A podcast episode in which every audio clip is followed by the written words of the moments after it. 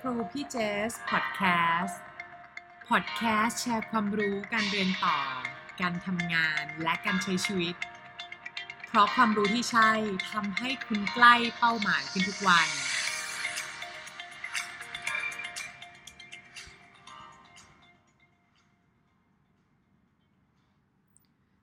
วัสดีค่ะ ขอต้อนรับท่านผู้ฟังน้องๆทุกคนเข้าสู่ครูพี่เจสพอดแคสต์นะคะ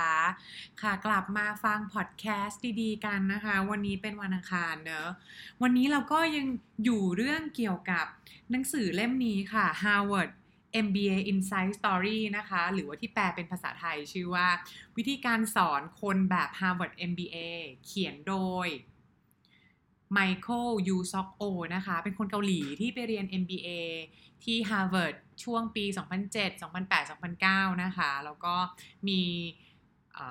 สำนักพิมพ์ไทยเนี่ยแหละเอามาแปลค่ะ คนแปลชื่อคุณสุวจนาสงวนศิลป์นะคะนี่แหละค่ะวันวันก่อนนะคะได้เล่าไปแล้วแหละเรื่องเกี่ยวกับว่าที่ Harvard เนี่ยมีวิธีการเรียนการสอนยังไง แล้วก็ ในหนังสือเล่มนี้นะคะช่วงประมาณแบบ1ส่วน4ข้างหลังเนี่ยก็จะมีเรื่องเล่าเรื่องของไมเคิลเองเนี่ยนะคะตอนที่เขาไปสมัครเนี่ย MBA เป็นยังไงบ้างแล้วเขาก็เล่าเรื่อง tips การเขียน essay ด้วยพี่เจสอ่านแล้วเห็นว่าเออมันก็เป็นเป็นประโยชน์เป็นมุมมองที่ดีเหมือนกันเนอะในการเรียนรู้จากคนที่ประสบความสำเร็จมาก่อนเนี่ยก็เลยจะมาแชร์เรื่องของไมเคิลยูซอกให้ให้น้องๆฟังนะคะ เดี๋ยวเรียก เรียกเรียกไมเคิลเนี่ยจะดูเหมือนแบบห่างเหินเนอะเดี๋ยวเรียกไมเคิลว่าออปป้าละกันออปป้ามาแบบเหมือนพี่ชายเนื้อภาษาเกาหลีจะได้ดูเหมือนสนิทสนมกันนิดนึง เพราะเราก็อยู่กันมาสักอันนี้เป็นพอดแคสต์ที่ 2 แล้วสำหรับหนังสือเล่มนี้นะคะ ก็เดี๋ยวต้องเล่าต้องแชร์ก่อนว่า เรื่องราวของการสมัครของออปป้าเนี่ยเป็นยังไงบ้างออปป้าเนี่ยคือทำงานคืออยู่เกาหลีมาตลอดเลยนะคะ แล้วก็ทำงานสาย สาย marketing ในบริษัทไอทีค่ะที่เกาหลีประมาณแบบ 2 ปีกว่า แล้วเขาก็ตัดสินใจไปสอบ GMAT แล้วก็ได้คะแนนดีด้วย เขาไม่ได้บอกนะว่าได้เท่าไหร่ แต่เขาบอกว่า ถ้าเขาบอกถ้าเขาบอกว่าได้คะแนนดีเนี่ย ให้พี่เจสเดาก็ออปป้าเราเนี่ยน่าจะได้เกิน 720 730 แน่นอนนะคะ เพราะว่ามันเป็นค่าเฉลี่ยของสมัยก่อนนะฉะนั้นก็เลยคิดว่าออปป้าเนี่ยน่าจะได้ 730 ขึ้นไปแหละ แล้วออปป้าก็บอกว่าปีแรกที่สมัครไปเนี่ยก็คือว่า เขาเสียดายมากเพราะว่าเขาให้เวลาในการเตรียมตัวการเขียน essay เตรียมตัวทำความรู้จักมหาลัยต่างๆ คือน้อยมากเลยพอเขาได้คะแนน GMAT ปุ๊บเขาก็คิดว่าคะแนนแบบเขาดีนะน่าสมัครได้ปีนี้เลยออปป้าก็สมัครไปเลยค่ะสี่มหาลัยออปป้าบอกว่าสมัครไปเนี่ย แทบจะไม่ได้ดูเลยว่ามหาลัยนั้นคือแบบชื่อเด่นชื่อดังอะไร คือดูแต่ชื่อแรงกิ้งเลย แล้วก็สมัครไปสี่มหาลัยเลยนะคะ แล้วพอสมัครไปสี่มหาลัยก็ปรากฏว่าไม่ติดเลยสักมหาลัยค่ะออปป้าก็เลยแบบเฮ้ยไม่ได้แล้วเอาใหม่ปีที่สองเนี่ยคือต้องมาเริ่มเตรียมตัวใหม่แล้วนะคะ แล้วทีนี้พอออปป้าก็เริ่มเตรียมตัวเริ่มดูแล้วแบบเราจะต้องมีการวางธีม การเขียนแอปพลิเคชันยังไงในปีที่สองแล้วก็ต้องดูว่าเฮ้ยเราจะต้องมี ultimate career goal เราเป็นอะไร เราจะลิงก์กับประวัติเรายังไงนะคะ ทีนี้มันก็มีจุดอยู่นิดนึงค่ะ ตรงที่ว่าออปป้าของเราเนี่ยคือนางก็คือทำงานสาย marketing สายค้าขายสายเซลล์ของบริษัทไอทีมาใช่ไหมคะ แต่ว่านางเนี่ยอยากจะมีแบบลองเทอมโกเลยนะ เป็นในเรื่องของ การเปิดธุรกิจด้านการศึกษาค่ะ เขาชอบเรื่องการศึกษา และอยากใช้เทคโนโลยีมาเป็นประโยชน์ ให้พัฒนาการศึกษาให้ดียิ่งขึ้นไปนะคะออปป้าเนี่ยพอไปปรึกษาเพื่อนคนเกาหลีหรือคนที่เหมือนแบบมีประสบการณ์มาก่อนเนี่ยเขาก็บอกว่าเขาว่ากันว่าการเขียนแบบนี้มันไม่ดี เพราะว่าเราไม่สามารถ leverage สิ่งที่ เป็น background ของออปป้าได้เลยอะเพราะว่าออปป้าจะไปสายการศึกษาใช่ไหมแต่ว่าออปป้าเนี่ยทำสายเซลล์สาย marketing บริษัทไอทีมาก่อน มันเหมือนแบบไม่มีอะไรลิงก์ได้เลย เขาก็เลยบอกเลยว่าแบบออปป้าเนี่ยไม่ควรจะเขียนแบบนั้นออปป้าควรจะเขียนแบบว่า เขียนไปเลยว่าเหมือนแบบ กลับมาทำงานสายเดิมนี่แหละเกี่ยวกับ ไม่ว่าจะเป็นอาจจะเป็นไอทีหรือเป็น marketing ให้ทำไปสายเดิมไปนะคะนี่แหละออปป้าก็คือเหมือนแบบ ฟังที่เขาว่ากันมาว่าว่ากันว่านี่แหละคำว่าว่ากันว่าในออปป้าบอกว่าเป็นคำที่เราต้อง ฟังเราคิดดีๆอะนะคะ เพราะว่าออปป้าก็เนี่ยไปเชื่อเขาแล้วออปป้าก็สมัครไปอีกปีที่สองสมัครไปเลย อีกประมาณสิบมหาลัยนะคะ ก็ปรากฏออปป้าก็บอกว่า ก็โดน reject ทุกมหาลัยเหมือนกันออปป้าก็เลยรู้สึกว่าเหมือนแบบเฮ้ยเริ่มรู้สึกแล้วว่าว่ามันต้องมีอะไรผิดกับ ตัว essay เกี่ยวกับทีมที่เราเขียนมันน่าจะยังดูไม่โดดเด่นพอ พอมาปีที่สามเนี่ยค่ะออปป้าก็เลยแบบเฮ้ยไม่เอาแล้วเราอยากเขียน goal อะไรที่เราอยากจะทำจริงๆ เราก็เขียนไปเลยออปป้าก็เขียนไปเลยค่ะ ว่าอยากจะกลับมาที่เกาหลี แล้วก็มาเปิดธุรกิจ เกี่ยวกับทางด้านการศึกษาโดยใช้เทคโนโลยีเข้ามาช่วยนะคะะถ้าเหมือนแบบถ้าภาษาบ้านเรา ถ้าภาษาในยุคปัจจุบันเนี่ยเราก็น่าจะเรียกเป็นในเรื่องแบบ education technology หรือ edutech กันเนอะเหมือนแบบใช้ใช้ใช้เทคโนโลยีมาช่วยในการศึกษา แล้วทีนี้เอาป้าก็ต้องดูแล้วว่าเหมือนแบบเฮ้ยเรามีกิจกรรมมี personal story อะไรที่มันเกี่ยวกับการศึกษาบ้าง แล้วบังเอิญเขาก็สามารถที่จะเหมือนแบบดึงจุดที่เกี่ยวกับ personal story เขาตอนเด็กๆ ได้เกี่ยวกับการศึกษาเกี่ยวกับเทคโนโลยีนี่แหละ มาเป็นจุดบอกว่าเนี่ยเป็นจุดกระตุ้นที่ทำให้เขาอยากอยากทำเรื่องการศึกษา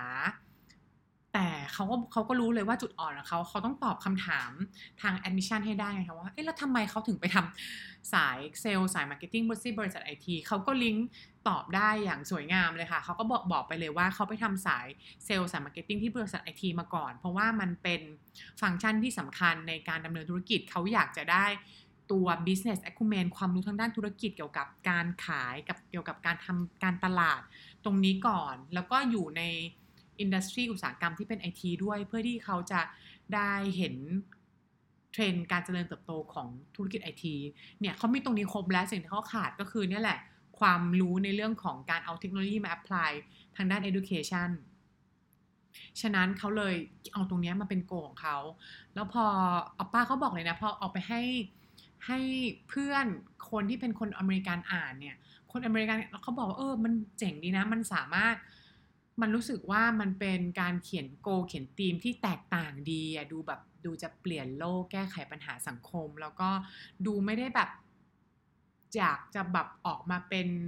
เป็นเรียนแบบคนอื่นน่ะดูเป็นตัวของตัวเอง แล้วก็วิธีการร้อยเรียงเรื่องราว ก็ดูดูชัดเจนดีตอบ แก้คำถามในใจของคนอ่านได้ว่าทำไมเขาถึงทำตรงนี้ทำไมถึง จุดนี้ถึงทำงานนี้ จุดนี้ถึงทำงานนี้ แล้วทำไมถึงอยากจะไปทำด้านการศึกษาในอนาคต แบบนี้นะคะแล้วสุดท้ายออกป้าก็สมัครปีที่3นี่แหละค่ะออกป้าก็สามารถเข้า Harvard MBA ได้แล้วนะคะเนี่ยจากประสบการณ์ของออปป้าในการสมัครของนาง 3 ปีนี่แหละค่ะนางก็เลยบอกว่า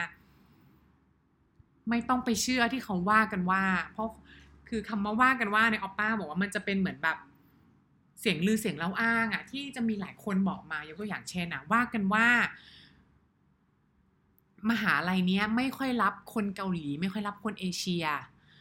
ฉะนั้นต้องรีบสมัครตั้งแต่รอบ early decision หรือบอกว่าเขาว่ากันว่ามหาลัยนี้ไม่ชอบคนที่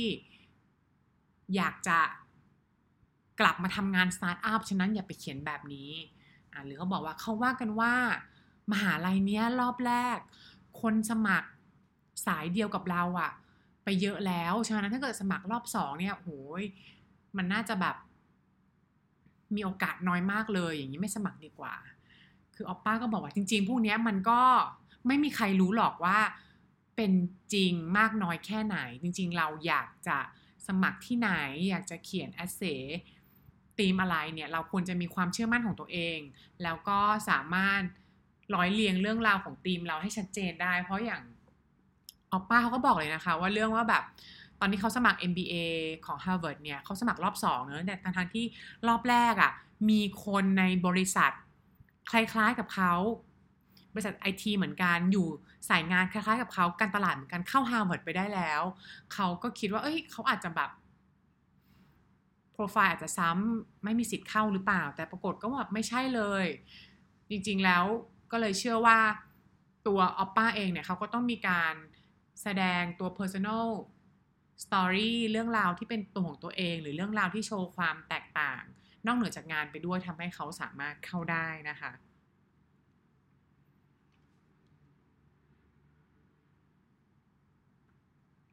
เนี่ยแหละค่ะก็เป็นเรื่องราวที่ออปป้าอุตสาเล่าให้ฟังนะคะ ว่าทำใบสมัครมาถึง 3 ปีกว่าจะเข้าได้ จะบอกมาจะบอกว่าพอ พี่เจสฟังเรื่องของออป้าเนี่ยแหละค่ะ มันก็เป็นเรียกว่าเหมือนเป็นไดเลมม่าอยู่อย่างหนึ่งเหมือนกันนะคะ ที่ที่เด็กจะตกกลุ่มพรางเลยเนี่ย ก็คือเนี่ยแหละมันจะมี2เรื่องพอพอเห็นเลยแหละ เด็กไทยก็เป็นรุ่นพี่หรือเพื่อนหรือรุ่นน้องพี่เจสก็เป็นค่ะ พอได้คะแนน GMAT ดีแล้วปุ๊บเนี่ยพอ730 140 แล้วเนี่ยเขาจะรู้สึกเลยว่าเหมือนแบบตัวเองอะน่าจะเข้าได้แล้ว ทำทำแอสเซไปเหอะ ไม่ต้องเด่นมากเดี๋ยวก็เข้าได้ ซึ่งตรงนี้ต้องบอกว่าเป็นความคิดที่ผิดเลยนะ เพราะว่ามีหลายคนที่ได้คะแนน 700 กว่า แล้วก็เขียนแอสเซแบบ คือเขียนแบบให้เวลาไม่เยอะ แล้วก็ไม่ได้ทำกันบ้านเยอะมากอะ่ะ ก็เข้าไม่ได้นะคะ เปรียบเทียบกับคนที่เขาได้คะแนนไม่ได้เยอะมากแบบเนี่ยได้ 680 690 หรือ 700 ก็ตาม เขาจึงจะมีความรู้สึกว่า เฮ้ย ฉันได้คะแนน ต่ำกว่าค่าเฉลี่ยอยู่ ฉันจะต้องพยายามทำแอสเซให้ดี ดึงเรื่องยังไงให้มันเด่น ดึงเรื่องตัวเองยังไงให้ออกมาเป็นเอกลักษณ์ให้ไม่เหมือนคนอื่นให้ได้ทำธีมทำโกแอปพลิเคชันยังไงให้มันดูเจ๋งเนี่ยคือเขาจะคนพวกนี้เขาจะคือด้วยความโชคดีที่คะแนนไม่ได้สูงมาก เขาจะรู้เลยว่าเขาจะต้องโฟกัส essay ให้มันโดดเด่นจริง ๆ แล้วเขาพยายามทำการบ้านไม่ว่าจะเป็นการคุยกับ alumni เองนะคะ ไปงาน info session อ่านบล็อกอ่านเว็บไซต์ ปรับแก้ essay เป็นแบบ 8 รอบ 9 รอบ 10 รอบจนออกมา perfect อะค่ะ เนี่ยแหละ แล้วคนกลุ่มหลังเลยจะเข้าได้มากกว่านะคะ แล้วมันจะดีกว่าไหมจริงๆ แล้วถ้าเกิดเรารู้อยู่แล้วเนี่ยว่า essay มันสำคัญอะเออ essay เจ๋งแอปพลิเคชันเจ๋ง GMAT โอเคเข้าได้ แต่ถ้าเกิด GMAT เจ๋ง แอปพลิเคชัน Asset แค่โอเค อาจจะเข้าไม่ได้นะคะ อันนี้เป็นสิ่งที่พี่เจสอยากจะมาแชร์ให้น้องละกัน เพราะว่ามันก็ตรงกับเรื่องราวที่ออปป้านางได้ GMAT คะแนนสูง ตั้งแต่แรกแล้วก็สมัครทั้ง 3 ปีก็กว่าจะได้ก็สมัครไปแบบน่าจะแบบ 20 แอปพลิเคชันแล้วอะค่ะ โอเคมาในส่วนต่อไปนะคะ ก็จะมาแชร์ทิปที่ทาง ออปป้า Micro ของเราได้ ได้แชร์ไว้เหมือนกันนะคะ ก็ทิปในการเขียน essay เนี่ย ข้อแรกออปป้าบอกเลยว่าต้องวางกลยุทธ์ให้ดี โดยเฉพาะการวางแผนเวลา อืม เพราะว่าเราเนี่ยก็จะแบบไปเตรียม ตัวทุกอย่างไม่ว่าจะเป็นการสอบ GMAT TOEFL ต่างๆนะคะ แต่สิ่งที่เนี่ยหลาย ๆ คนมองข้ามก็คือการเขียนแอสเซการไปติดต่อ recommender ให้เขียน เพราะพวกนี้อย่างน้อยคือต้องใช้เวลารวมๆกันอะ หนึ่งปีแล้วถ้าเกิดเราทำพลาดแล้วเนี่ย เราก็ต้องใช้เวลาอีกหนึ่งปี เพื่อมาสมัครเลยนะคะ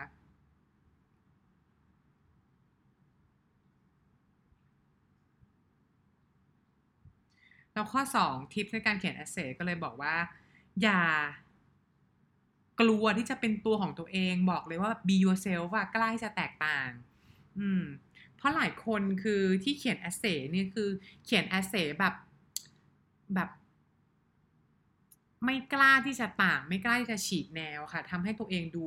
ไม่น่าดึงดูด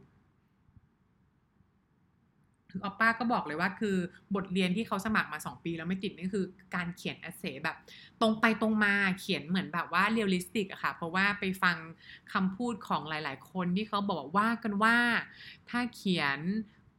เป้าหมายแบบ aggressive เกินไปดูไม่ realistic จะเข้า MBA ไม่ได้ ถ้าเกิดเขียนว่าเราอยากจะทำธุรกิจตัวเอง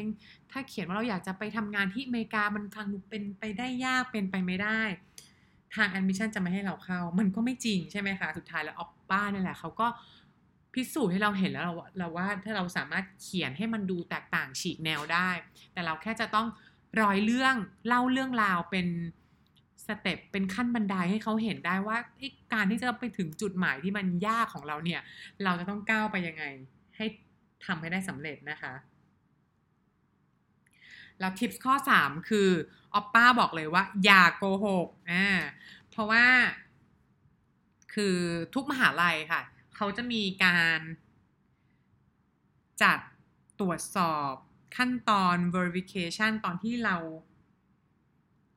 ได้ offer มาแล้วเนี่ยนะคะเขาจะมีเหมือนแบบเขาจะมีบริษัทเป็นบริษัทที่ทางมหาลัยเขาเอาซอสออกไปเลยค่ะเขาจะมาตรวจเลยค่ะว่า คนนี้เขียน recommender เราเนี่ยทำงานที่นี่จริงหรือเปล่าโทรไปคุยกับ recommender ไปเช็คอ่าแล้วถือว่าเราทำงานที่นี่ทำงานที่นี่จริงหรือเปล่าเดือนนี้ถึงเดือนนี้จริงหรือเปล่าเขาก็จะมีคนโทรไปถามบริษัทโทรไปถามฝ่าย HR ที่บริษัทเลยนะคะ แล้วก็ เป็นไปได้เหมือนกันมีบางคนที่มีการโกหกแล้วถูกจับได้เนี่ยก็จะถูกถอนชื่อออกไปนะคะทิปข้อที่ 4 ในการเขียน essay นะคะก็คือว่าควรจะทำกิจกรรมนอกห้องเรียน และทำกิจกรรมอาสาแต่เนิ่นๆ อันนี้ต้องบอกว่าเป็นสิ่งที่คนเอเชียจะจะเสียเปรียบ จะเสียเปรียบคนอเมริกันมากๆเลยเพราะบอกเพราะจะบอกได้เลยนะคะ ว่าคนอเมริกันเนี่ยคือเขา ชอบทำคือเขาโดนฝึกอะให้ทำกิจกรรมนอกห้องเรียน ให้ทำกิจกรรมอาสามาตั้งแต่ตอนเด็กๆแล้วแหละ เพราะจริงๆแล้วตั้งแต่ตอนที่คนอเมริกันเขาเขียนแอปพลิเคชันของเขาอะเข้าปริญญาตรีอะค่ะเขาก็ต้องไปทำกิจกรรมอาสาในตอนนั้นเลยนะคะเนี่ยถ้าเกิดใครดูหนังอะถ้าเกิดใครชอบดูหนัง high school ของคนอเมริกันนะคะ ดู Netflix เนี่ย จะเห็นเลยว่าเหมือนแบบ เออถ้าเกิดหนังเรื่องนั้นเกี่ยวกับตอนที่พระเอกนางเอกจะต้องไปสมัครแบบไปเรียนต่อตอนจบไฮสคูลแล้วเนี่ยเขาก็จะไปทำกิจกรรมแบบอะบางทีก็ไปเก็บขยะอะนางพระเอกนางเอกก็มาเจอกันตอนไปเก็บขยะอะหรือบางทีเหมือนแบบไปบ้านพักคนชราอะไรแบบนี้นะคะ ก็แบบเนี่ยพระเอกนางเอกไอคนอเมริกันเนี่ยมันก็ไปเจอกันตอนไปทำงานอาสาบ้านพักคนชราเนี่ยแหละ คือมันสะท้อนให้เห็นนะว่าจริงๆแล้วคือคนอเมริกันคือเขา เข้าใจเรื่องความสำคัญของการทำกิจกรรมนอกห้องเรียนมาตั้งแต่เด็ก ๆ แล้วเขาเขาก็ทำมาตลอดแหละค่ะ แล้วคนไทยหรือคนเอเชียแบบเราเนี่ยจะจะขาด เพราะว่าเราจะไปเน้นแต่เรื่องของการทำงานให้ดีให้ได้โปรโมทการทำเกรดให้ดีทำ GMAT ให้ดี แต่สุดท้ายแล้วถ้าเกิดเราไม่มีกิจกรรมนอกห้องเรียนหรืองานอาสาอะไรแบบนี้เราก็จะไม่สามารถมีไอเดียไม่มีข้อมูลเจ๋งๆ มาเขียน essay ให้เราแตกต่างได้นะคะ อืมฉะนั้นก็แนะนำเลยค่ะ ก็จริง ๆ แล้วพี่เจสเคยพูดเรื่องเกี่ยวกับ การทำกิจกรรมไหนดีเหมาะกับเรานะคะ เคยพูดไปแล้วใน episode หนึ่งลองไปหาดูได้นะคะ ว่าทำกิจกรรมไหนดีสร้างโปรไฟล์ของตัวเองนะคะ ทิปในการเขียน e s เซข้อที่ 5 ก็คือว่าต้องผูกข้อมูลต่างๆ ใน e s เซให้เป็นเรื่องราวนะคะแล้วก็ลองเล่าเรื่องนี้ให้คนรอบข้างฟังดูนะคะ จริงๆ อันนี้ก็เป็นเป็น ทิปที่พี่เจสแนะนำให้น้องๆ หลายคนทำเหมือนกันว่าพอตอนที่เราเขียนเอเซของเราเสร็จแล้วเนี่ยลองเอาไปให้คุณพ่อคุณแม่หรือเพื่อนเราที่เขาไม่เคยรู้เรื่องเอเซเรามาก่อนอะลองอ่านซิว่าเขาแบบอ่านแล้วเข้าใจไหมมันอ่านแล้วมันติดตรงไหนไหมมันลื่นไหลดีหรือเปล่ามันข้อมูลมันผูกกันลิงก์กันดีหรือเปล่านะคะ เพราะบางทีเนี่ย คนเรามันจะเป็นอย่างนี้ค่ะบางทีเราแบบอยู่กับแอสเซทแล้วนานๆอะแบบโหทำมาตั้งแบบสิบรอบเนอะ ทำมาแบบหนึ่งเดือนสองเดือนสามเดือน มันจะเกิดความรัก ความรักความอินในแอสเซของเราเหมือนแบบโหปรับมาเท่านี้มันต้องดีแล้วแหละ โดยที่สิ่งที่เราต้องการอะก็คือเหมือนแบบภาษาอังกฤษเขาเรียกว่าแบบ need a pair of fresh eye อยากจะได้แบบสายตาคู่หนึ่งที่แบบไม่เคยอ่านเอดเซเราเลยมาอ่านดู แล้วลองอ่านดูว่ารู้เรื่องหรือเปล่านะคะ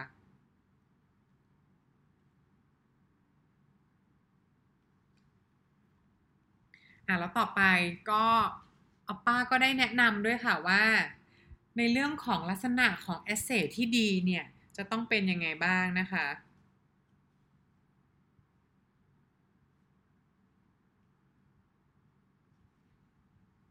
ออปป้าบอกเลยว่าจริงๆ แล้วคือหลายคนเนี่ย ตอนที่เขียน essay อะตอนที่ต้องไปฝึกเขียนเนื้อหลายคนก็จะเหมือนแบบ เออไปอ่าน essay ของที่เขาเขียนเป็นหนังสือค่ะว่าเหมือน essay ที่ทำให้ติดฮาร์วาร์ดได้เป็นยังไงบ้างนะคะ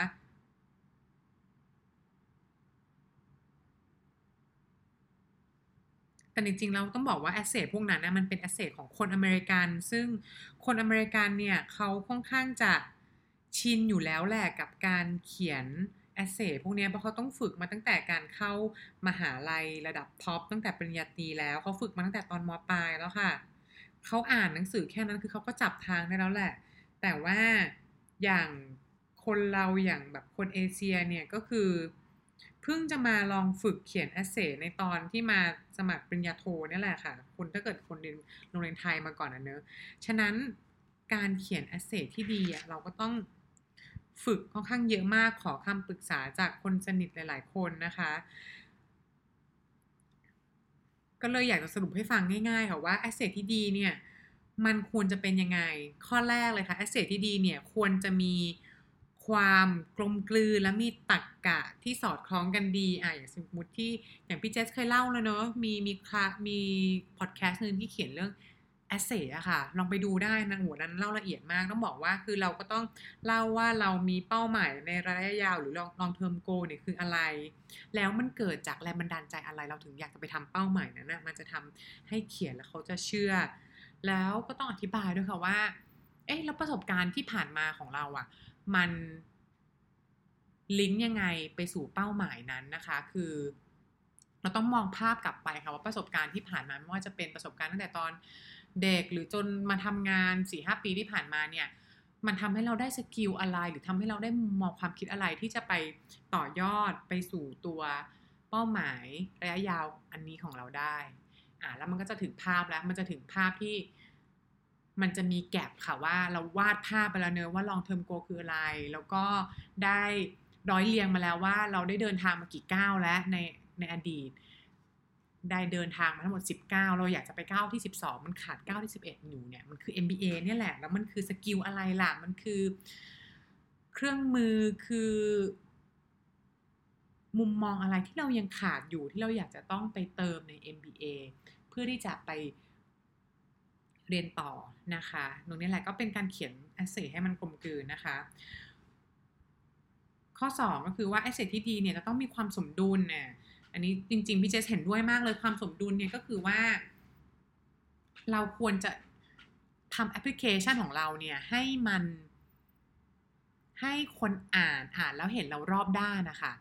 เพราะเราก็จะเห็นแล้วเนอะว่าในเรซูเม่เนี่ยมันก็จะพูดเรื่องงานเยอะมากเลย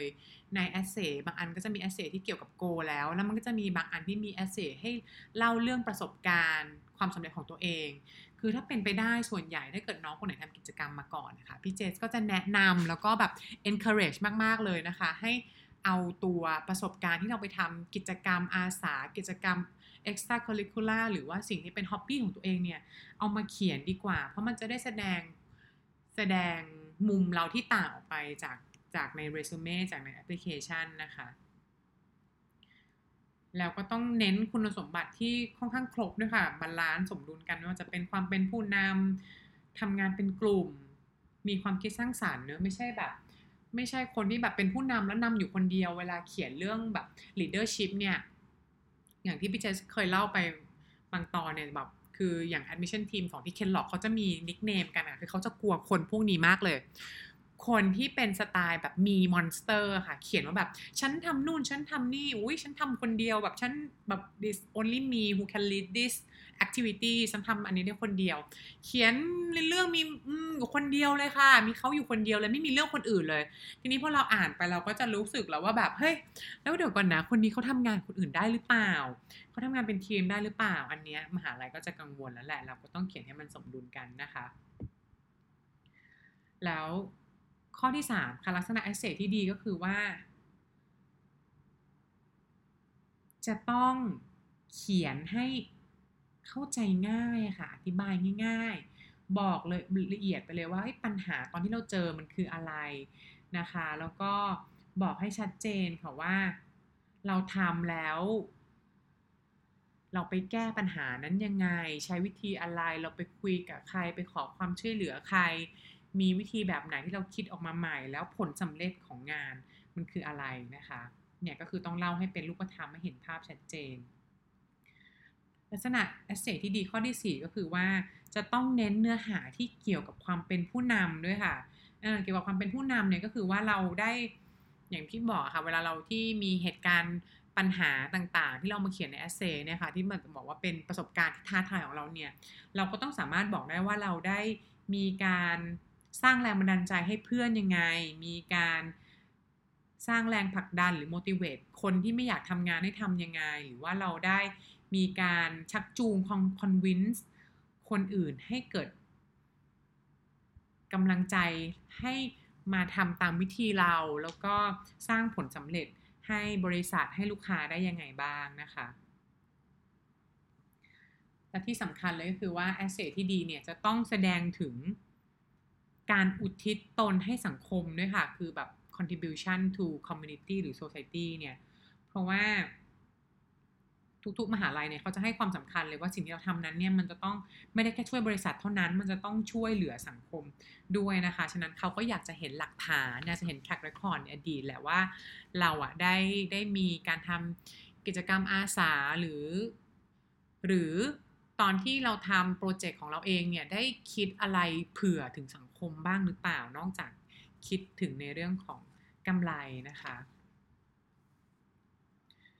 เนี่ยแหละค่ะก็เป็น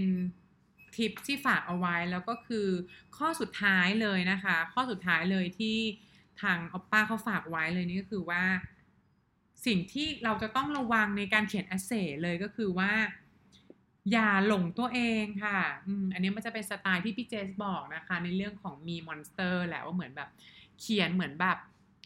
คือบางทีเราเราอวยตัวเอง เราชมตัวเองเยอะเกินไปอะค่ะ ฉะนั้นก็ง่าย ๆเลยค่ะ เราลองขอความคิดเห็นจากคนอื่นดู